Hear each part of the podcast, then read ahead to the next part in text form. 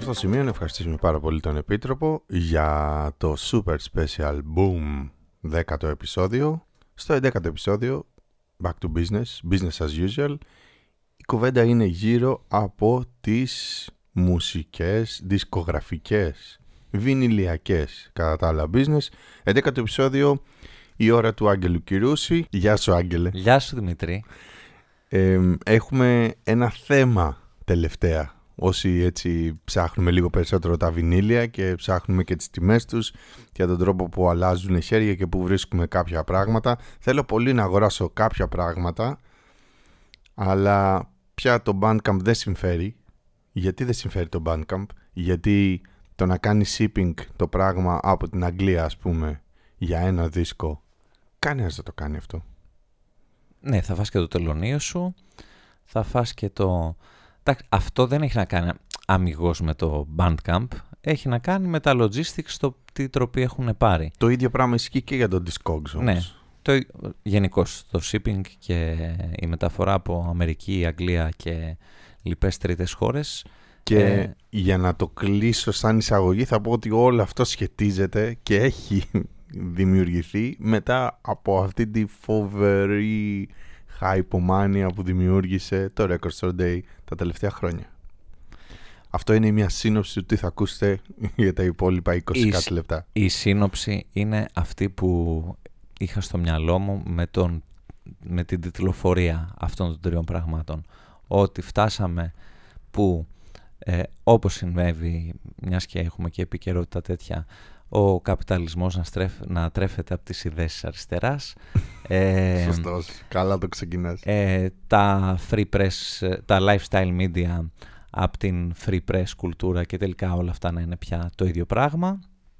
Και στην μουσική και στις πλατφόρμες το alternative να τροφοδοτεί το mainstream και στην ουσία να γίνεται και αυτό κάτι το mainstream που, ξαναπάμε στον καπιταλισμό τον αρχικό, ε, σαρώνει τα πάντα. End of days. Ναι. Για πολλά πράγματα.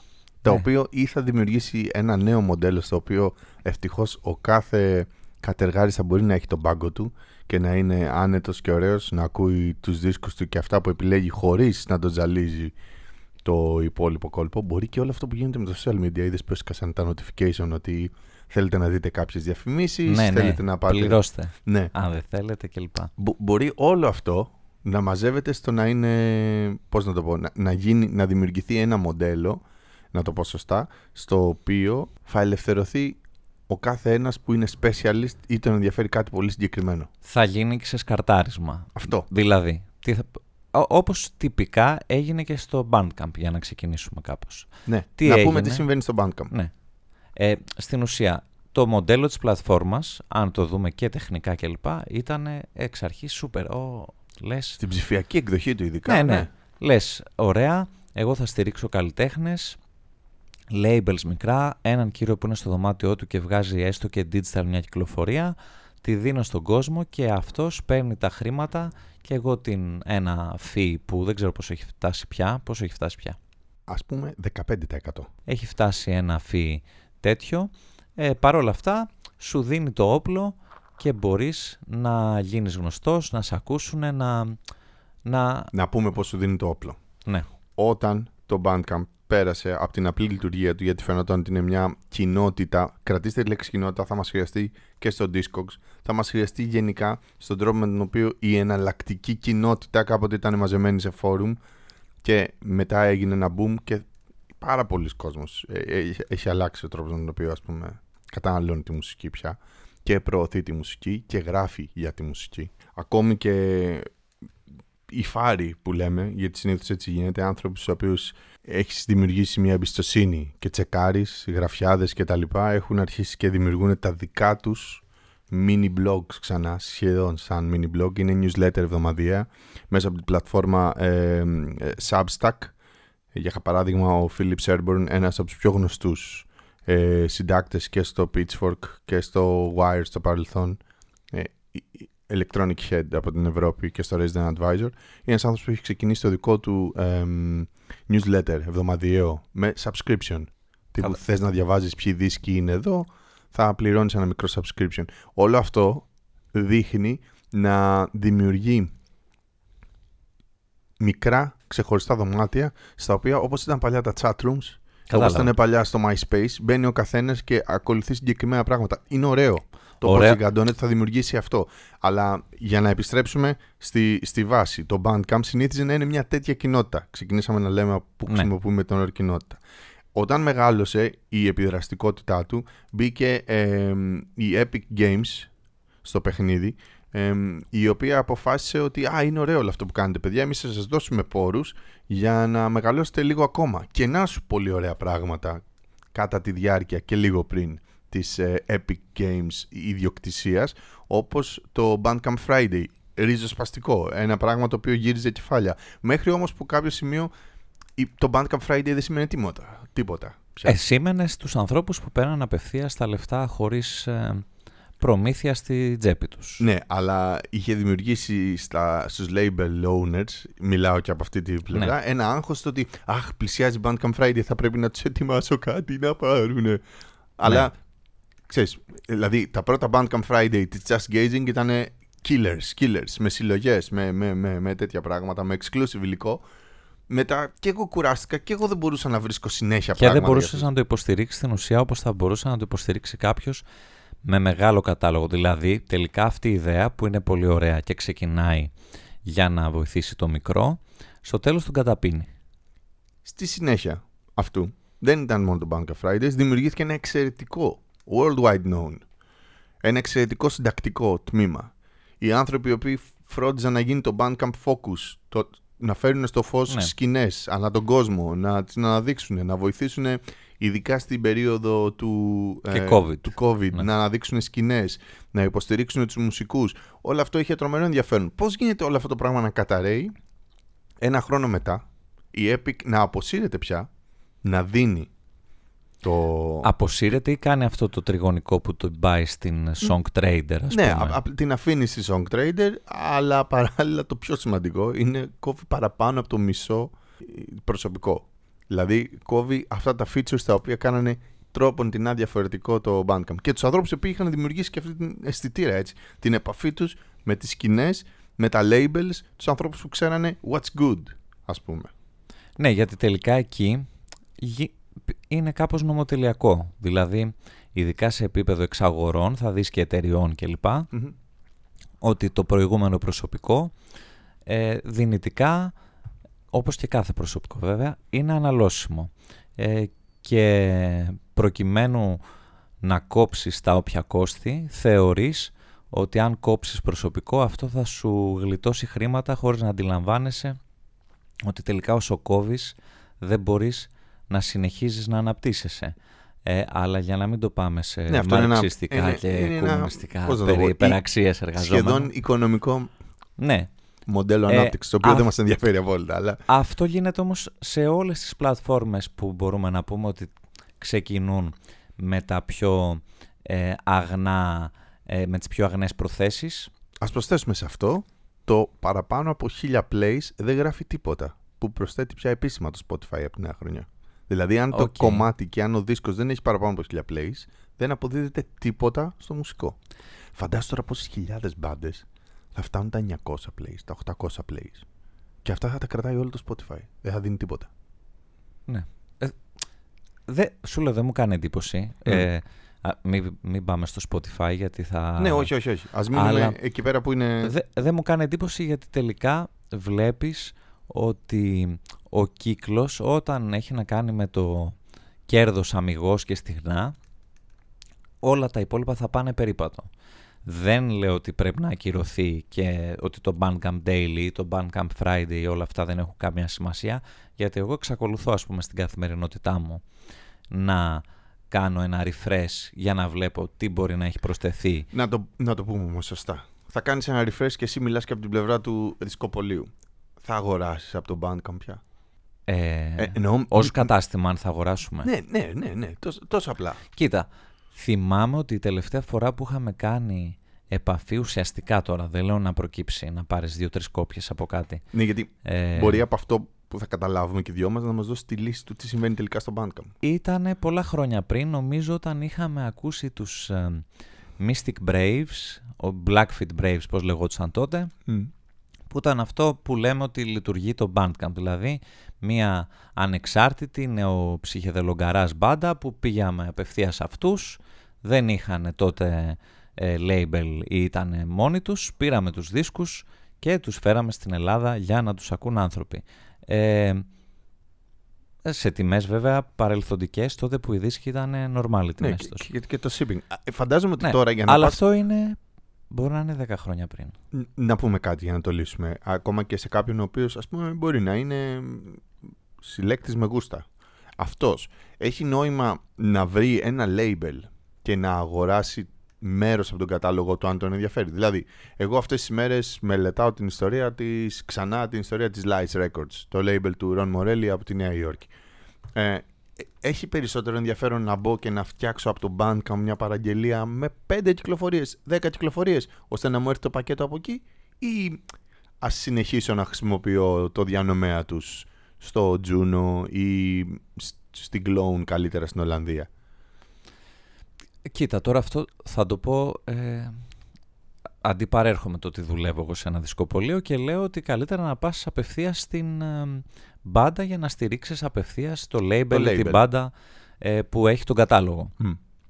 Ε, τώρα αυτό βέβαια ενέχει πολλές φορές επειδή υπάρχει και ο όποιος εραστεχνισμός που μπορεί να το τρέχει κλπ τις χύψη δυσκολίες.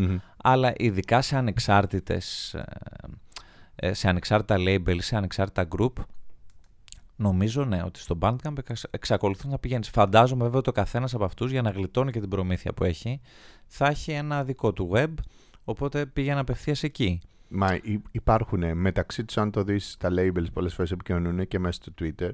Ε, και βλέπεις ότι όταν έρχεται Bandcamp Friday υπάρχουν κάποια labels όπως αυτό που προανέφερα, οι οποίοι είναι σε φάση Θεέ μου, μας πέθαναν. Δηλαδή ναι, ξαφνικά ναι. στο Bandcamp Friday βλέπουν 100 παραγγελίες ή 1000 παραγγελίες μαζεμένες. Και δεν μπορούν να το υποστηρίξουν ναι, αυτό το πράγμα. Φαντάζομαι το ίδιο πράγμα μπορεί να ισχύει και για labels από το International Anthem. Κατάλαβες.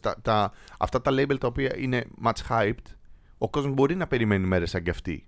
Ναι. Για να το κάνει. Σωστά. Αλλά και αυτός για να το στηρίξει θα πρέπει να φτιάξει μια δομή ε, σιγά σιγά που τον κάνει πιο professional ας πούμε κλπ. Ναι, Αλλά, να είναι άμεσο το shipping ας ναι, πούμε.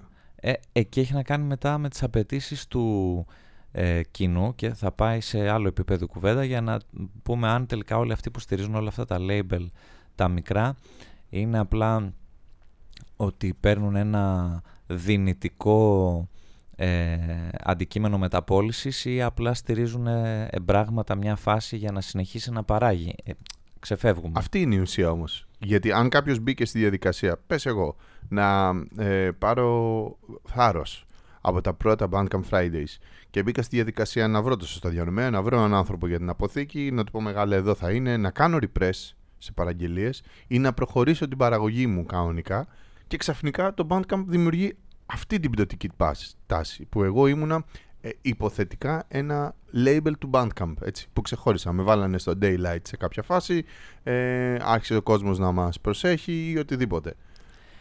Τι ε, κάνω εγώ τώρα; Λοιπόν, αυτό είναι κάτι που δεν έχει μια απάντηση αναφορικά μόνο με το Bandcamp. Γιατί; Εγώ νομίζω ότι αυτό έχει μια νομοτέλεια, ε, έχει ακολουθηθεί γενικώς μετά τον COVID τη μουσική και τις πλατφόρμες.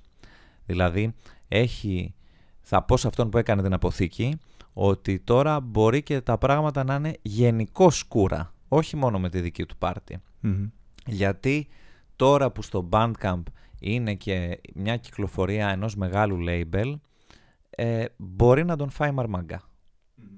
Ε, και μπορεί αυτό να συμβεί όπως συμβαίνει αν μπει σε μια λίστα με τα best sellers του Discogs αυτό το μήνα.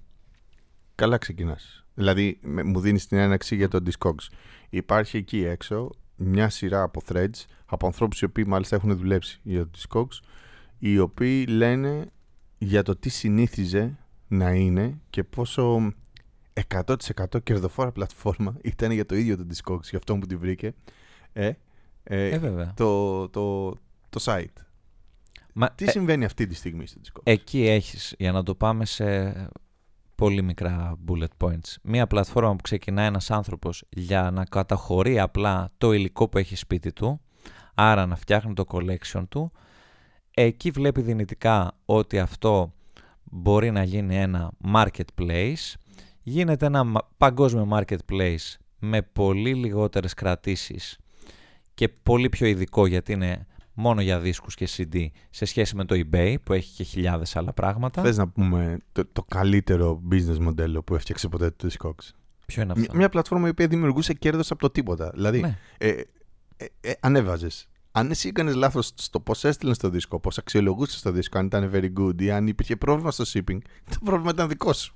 Ναι, βέβαια. Το δίσκο ξέφυγαζε απλά λεφτά από τη διανομή. Ναι, ναι. Έτσι. Ε, δηλαδή, μα... χαλούσε η δική σου φήμη. Δηλαδή, κυριολεκτικά οι άνθρωποι πήραν από ανθρώπους οι οποίοι είχαν, ας το πούμε, όρεξη, να μην χρησιμοποιήσουν άλλη λέξη, τρέλα. Και από αυτούς τους ανθρώπους με την τρέλα, που έχουν την τρέλα με τους δίσκους, λέει: Παιδιά, λέτε να ενώσουμε όλους τους μουρλούς και άμα θέλετε, ανταλλάξτε και μεταξύ σας. Εμείς εδώ είμαστε, θα σας δίνουμε την πλατφόρμα για να βγάζουμε το ενδιάμεσο κέρδος. Οι πλατφόρμες που στην ουσία αντιλάρουν με το άειλο δικαίωμα πραγμάτων που έχουν άλλοι άνθρωποι, αλλά απλά είναι μεσάζοντες, Προφανώς και είναι σούπερ ιδέες, μια τέτοια προσπαθώ να σκεφτώ και εγώ, αλλά δεν βρίσκω. Ε, αυτό, παρά τα όποια λάθη και λοιπά, ειδικά στην αγορά και των μεταχειρισμένων δίσκων. Ε, άνοιξε τα σύνορα και μπορούσες να βρεις επαφές, dealers και λοιπά, δισκάδικα ανά τον κόσμο και να βρίσκεις τελικά πράγματα που μόνο αν ταξίδευες θα μπορούσες. Ε, στην πορεία όμως βλέπεις και εδώ, γιατί εγώ σου λέω με ενδιαφέρει να κοιτάζω εκείνα τα νούμερα. Οι δύο ωραίες στήλες που έχει κάθε μήνα το Discogs είναι ποια ήταν τα πιο ακριβά που πουλήθηκαν και εκεί βλέπεις ηλεκτρικούς ναι. δίσκους ε, που βγήκαν σε 20 αντίτυπα το 69 ή δεν ξέρω και εγώ τι. Και μετά ποια είναι αυτά που πουλήσανε στο κοινό του Discogs περισσότερο. Και εκεί βλέπεις major κατάλογο, μπαμ όμως δηλαδή. Δεν είναι ότι θα δεις Rolling Stones αυτό το μήνα. Taylor Swift. Taylor Swift. Ναι. Ε, άρα, αυτός ο διάβλος, εκ νέου όπως συζητάγαμε για το Bandcamp, ε, γιγαντώνει και αυτός με τη σειρά του το mainstream και βέβαια οι άνθρωποι που το τρέχουν θα σου πούνε όπα, γιατί να μην είμαι και εγώ στο eBay, κάτσε, θα αυξήσω τα fees που παίρνω. αυτό συνέβη με τον Discord. Προφανώς. Θα... Αύξησαν το, το fee που, παίρνει, που κρατάει η πλατφόρμα. Το fee που κρατάει η πλατφόρμα όχι μόνο στο δίσκο που πουλάς, αλλά και στα μεταφορικά που εσύ πληρώνεις. Το οποίο εγώ δεν το καταλαβαίνω, αλλά το βάζει και εκεί. Κάνει τη διασύνδεση απευθείας με το PayPal. Άρα για να το πούμε σωστά, αν θέλουμε να πάρουμε ένα δίσκο 10 ευρώ αυτή τη στιγμή από κάποιον που το έχει στην Αγγλία. Ο οποίος αναγκαστικά αυτό θα θα πρέπει να την πληρώσει τώρα γιατί θα ρίχνει την τιμή στο δίσκο του. Αυτός λοιπόν, μάλιστα έκανε. Αν και θέλει αυτό, να το πουλήσει. Έκανα και αυτό απίθανο του Discogs ότι έστειλε ένα μήνυμα και είπε: Παιδιά, κάντε ή free shipping ή χαμηλώστε τα μεταφορικά για να επαναφέρετε το κέρδος στα μεγέθη που είχατε πριν. Και λες τώρα, τι μου λέει. Ε, Αυτός που το πουλάει 10 ευρώ θα φάει ένα καπέλο PayPal και Discogs 15%.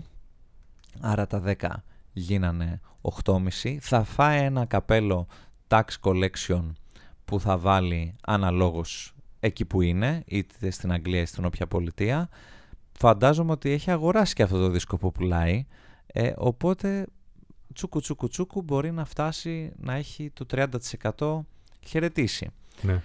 Και αυτό είναι ok σε έναν άνθρωπο που μπορεί να αντιλάρει ένα δίσκο από τη δισκοθήκη του και τον έχει και βαρεθεί. χιλιάδες δίσκους, ναι. Σίγουρα αυτό είναι δύσκολο στα μαγαζιά παγκοσμίως να ανταγωνιστούν ο ένας τον άλλον. Ειδικά σε, αν μιλάμε για μια χώρα σαν την Ελλάδα, δεν μπορείς να ανταγωνιστείς κάποιον στη Γερμανία που έχει ε, πολύ χαμηλότερο ΦΠΑ, πολύ χαμηλότερα κόστη να έχει το δίσκο. Ας πάρουμε για παράδειγμα τώρα Colonel Circus. Ε, σε εσάς έχει, ε, έχει επηρεαστεί το πώς πουλάτε ε, πια το disco. Έχει αλλάξει ριζικά. Ναι, γιατί άμα θέλεις να ε, είσαι και κάπως εντός πραγματικότητας, πρέπει να χαμηλώνεις και να χαμηλώνεις και να χαμηλώνεις το ποσοστό κέρδους σου για να μπορείς απλά να υπάρχεις όμως. Όχι τελικά για να mm. έχεις κάποια υπεραξία που μπορεί να σε οδηγήσει. Με τους καινούριους δίσκους επιμένω, έτσι. Οπότε το Discogs αφενός έφτασε στο ένα κομμάτι, αφετέρου νομίζω ότι πήγε και σε ένα κομμάτι ανυποληψίας, γιατί οποιοδήποτε μπορεί να μπει, αν δεν είναι, δεν λέω ότι θα είναι απατεώνας, αλλά να έχει λίγο μια επαφή με αυτό το πράγμα. ε, μπορεί να λιστάρει, εκεί πάμε στα μεταχειρισμένα, ένα δίσκο σε τελείως άλλο έκδοση από αυτή που το έχει κάνει. Ναι. Να μην καταλαβαίνει τι του λες όταν λες ρε φίλε εμένα, ναι πράγματι με νοιάζει ότι αυτό που μου πουλάς θέλω να έχει κυκλοφορήσει το 65 και όχι το 72 που είναι η έκδοση που έχεις λιστάρει εσύ. Ε, υπήρχε ένα μπαμ που προφανώς εκεί φάνηκε και ένα κενό ε, τεχνικό στο Discogs με πολλούς κάμερες που μπαίνανε και πουλάγανε δίσκους που δεν υπήρχαν. Δηλαδή, ξέρεις, αλγοριθμικά μπήκανε και σκάγανε να βλέπεις απίθανα πράγματα από το wantlist που έχεις σε τιμές, ξέρω εγώ, δίσκοι του, των χιλίων ευρώ να το πουλούνται 50, αλλά τελικά όλοι αυτοί οι τύποι βρήκαν ναι. τον αλγόριθμο και μπήκανε και ήταν παράδοξο το, το Discogs μετά από αυτή τη λέλαπα γύρισε και είπε εντάξει εγώ σου παρέχω και αυτό το service πάρε και μια αύξηση Ναι. σε αυτό που κάνω. Ε, όχι. Εκεί λες, ε, κάνω τον παραλληλισμό τώρα, νομίζω ότι το Discogs, αν το βάλουμε κάτι για να μπορεί να καταλάβει οποιοδήποτε μας ακούει, πήρε τη μορφή και την τροπή που πήρε το Beat και έγινε FreeNow στις πλατφόρμες του ταξί. Οκ. Ε, δηλαδή, αύξησε τις ε, κρατήσεις και έχει πλέον μια χειρότερη υπηρεσία. Ναι. Να, να μπούμε όμως και στα παπούτσια του Discogs. μ- Με όποιο τρόπο μπορούμε. Να μπεις εσύ, εγώ δεν μπαίνω. Ε, Ενώ για ποιο λόγο μπορεί να το έκαναν αυτό; Μπορείς να σκεφτείς; Σε τι, σε τι είδους, μ, πώς να πω, κρίση ή πρόβλημα μπορεί να βρίσκεται. Δηλαδή μπορεί κυριολεκτικά, αν και εγώ και εσύ έχουμε πολύ καιρό να χρησιμοποιήσουμε το Discogs, πρακτικά, ή χρησιμοποιούμε το Discogs μόνο για να την κάρουμε, να βρίσκουμε και να δούμε αν μπορούμε να χτυπήσουμε με τη μία τον user. Γιατί υπάρχει και Ε, αυτό, βέβαια, έτσι. ναι. Δηλαδή, α- αν, αν, ε, αν θα έπρεπε να δώσουμε, ρε παιδί μου, μια συμβουλή και σε ανθρώπους οι οποίοι μπορεί να πιάσουν- ψάχνουν πιο specialist μουσική, έτσι. Γιατί, ας πούμε, μπορεί η ηλεκτρονική μουσική να μην έχει πολύ καλό representative στην Ελλάδα ή κάποια συγκεκριμένα, ε, συγκεκριμένες εκδόσεις μπορεί να μην εκπροσωπούνται, να μην έρχονται στην Ελλάδα. Μπορεί κάποιος να ψάχνει την ιταλική σκηνή του 70, ας πούμε. Εκεί σε αυτόν θα έλεγες μεγάλε πήγαινε κατευθείαν στο site ή σε ένα ντόπιο δισκάδικο και βγάζει από εκεί παραγγελίες. Ποιο είναι πια το πιο συμφέρον μοντέλο του να πάρει κάποιος δίσκους που είναι λίγο πιο specialist από την Ευρώπη. Δεδομένου όλου αυτού, αυτού αυτής της τρέλας που δημιουργείται το Διαδικτυακό μοντέλο εννοείς ποιο είναι πιο συμφέρον. Ναι, εγώ, εγώ Ή, θέλω... για μένα το μοντέλο είναι πήγαινε στα δισκάδικα. Ναι, εντάξει, τα δισκάδικα, μισό λεπτό. Τα δισκάδικα, Ακόμα και σε αυτόν που δεν ειδικεύεται με την ηλεκτρονική μουσική που λες, αν μπορεί να κάνει σωστά τη δουλειά του, αυτό που θέλεις θα στο βρει. για να το πούμε όμως σωστά σε όρους αγοράς, για να το λέμε σωστά. Αν ε, έρχεται ένας δίσκος όπως για παράδειγμα της Roisin Murphy, πες, στην Ελλάδα, με τη διανομή Αυτό είναι άλλο. στα, στα 44 ευρώ Ναι. ή στα 50 ευρώ στην Ελλάδα, γιατί πρέπει ο άλλος να το φέρει, να έχει και Ναι, κάποιο ναι, ναι. κέρδος κτλ. Και τον ίδιο δίσκο το βρίσκεις στο HSV, γιατί είναι μαζικός δίσκος και το παίρνουν σε μαζική τιμή αγοράς. 30 ευρώ. Ναι, Σωστά. υπάρχει μεγάλη διαφορά. Προφανώς. Δε, εκεί μην το πάρεις από το 44. Σ- Συμφωνούμε.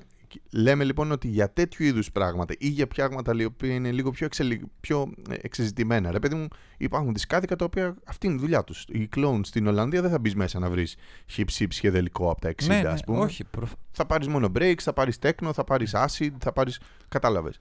Σωστά. Απλά λέω ότι ακόμα και εκεί, ε, γιατί το βλέπω και ε, στη δουλειά τόσα χρόνια, ε, μπορείς οτιδήποτε, αν κάποιος κάτσει να ασχοληθεί μαζί σου, δεν θα είναι ότι θα το βρεις στο ράφι του, αλλά μεμονωμένα να σε βοηθήσει και τελικά να έχει φάει και αυτός, λόγω του ότι αυτή είναι η δουλειά του, την όποια ε, δυσκολία που μπορεί μετά να πρέπει να αντιλάρεις εσύ με έναν random user και να πρέπει να βγάλεις άκρη όταν αυτός σου έρθει ε, Από το Discogs μου από λες το τώρα. Discogs, χτυπημένο κλπ, διαλυμένο ή λάθος έκδοση. Στο HHV, αν μπορείς να κάνεις μια συγκεντρωτική Το παραγγελία- HHV είναι αυτό που είπε χαχάβε. ναι. Ε, χαχα, αφού είναι Γερμανίο, Εντάξει. έχω μάθει ότι αυτά είναι τα σωστά. Ε, ναι, πήγαινε εκεί πέρα. Βέβαια εκεί, ε, δεν το λέω τώρα ιδεαλιστικά, αλλά ξεφεύγουμε μετά πλέον από την κουβέντα ε, στηρίζω τα δισκοπολία κλπ. Εμένα με ενδιαφέρει να πάρω το δίσκο μου στην καλύτερη δυνατή τιμή, όπως με ενδιαφέρει να πάω στο χ σούπερ μάρκετ που έχει την τάδε προσφορά Ναι, προφανώς. Γιατί Για μπορεί να να, πάρει- πάρεις πέντε δίσκους, δύο t-shirt, Ναι. τρία παπούτσια Ακριβώς. για τη γυναίκα σου, τέσσερα πράγματα για το παιδί. Εκεί λοιπόν είναι και αυτό το όπως βαφτίζω τώρα εγώ ιδεαλιστικά η κουβέντα που έχει πάρει και την τροπή του το Record Store Day. Μάλιστα. Για να φτάσουμε και εκεί, που δεν ξέρω μάλιστα μήπως εκεί βρίσκεται και η ρίζα του κακού γενικά. Διότι αυτό φύγαμε από την ημέρα του δισκάδικου, τετελεσμένα πια, και πήγαμε στην ημέρα του βινιλίου.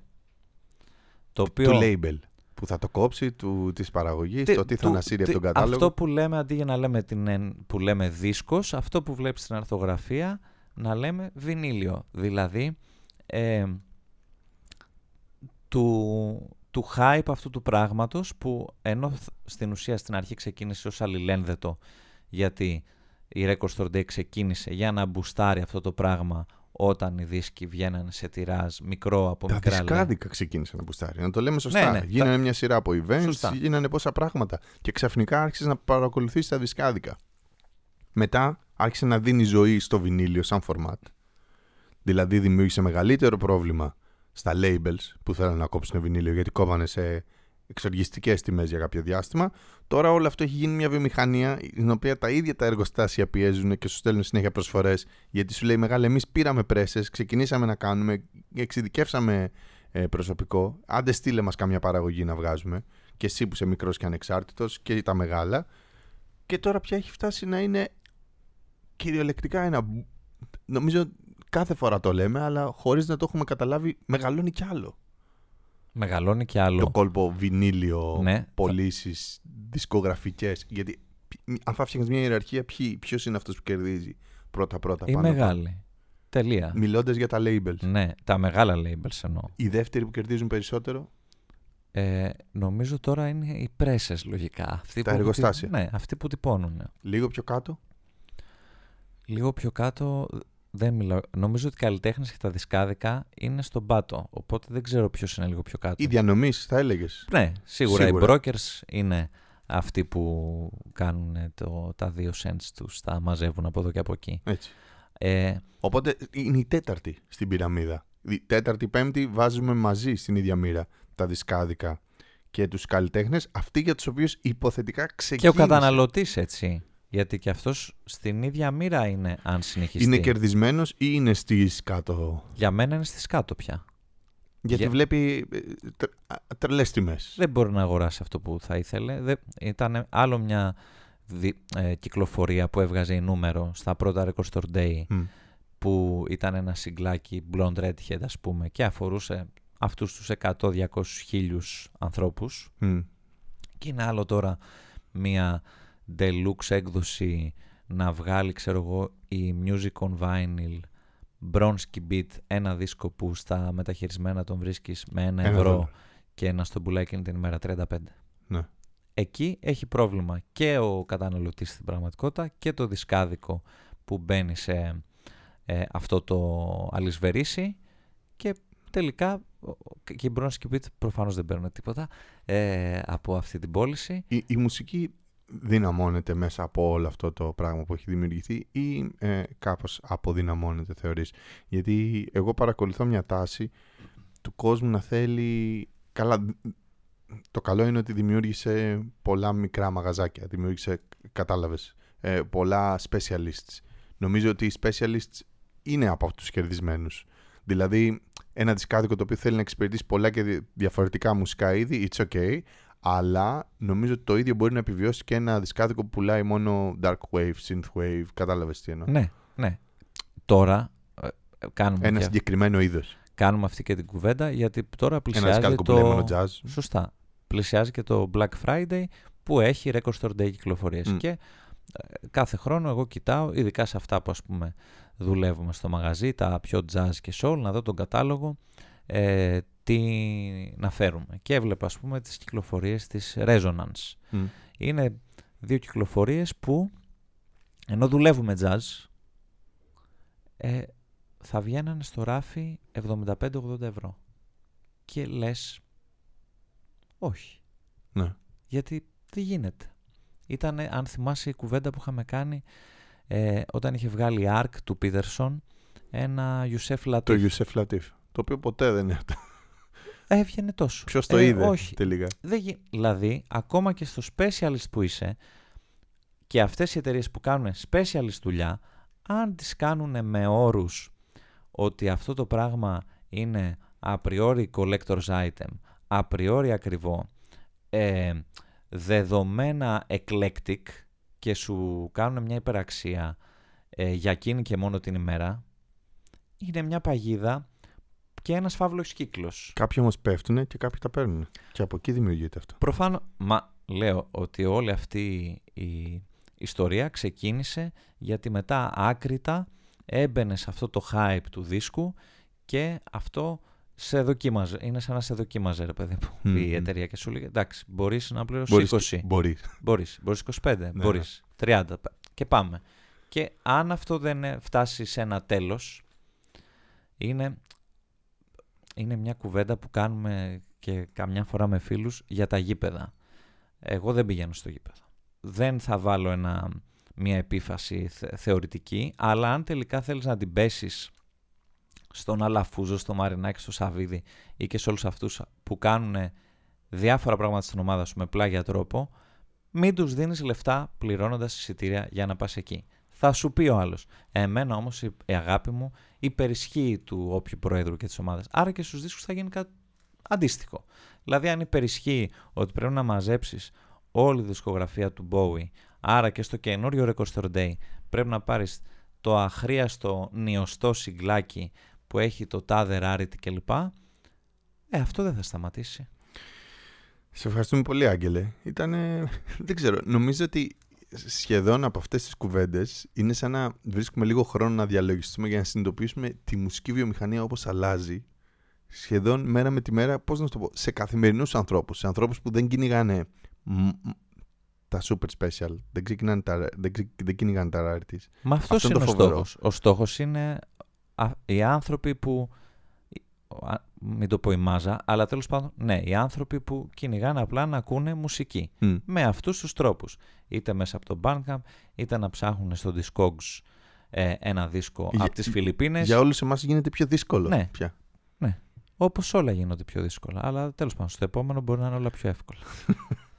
Λοιπόν, ένα ακόμη επεισόδιο του Incoming Podcast στο 11ο με τον Άγγελο Κυρούση, specialist γιατί το βρίσκεται πίσω από το πάγκο του Rock and Roll Circus στο 21 της Σίνα και μια κουβέντα για το πώς αλλάζει σιγά σιγά η μουσική βιομηχανία έτσι όπως οι συλλέκτες την ξέρανε μέσα από πλατφόρμες όπως το Bandcamp, όπως το Discogs και ασφαλώς εν ώψη του Record Store Day που είναι πρώτο μιλών σε αυτό το Black Friday που έρχεται. Ευχαριστούμε, Άγγελε. Γεια σας, γεια σας.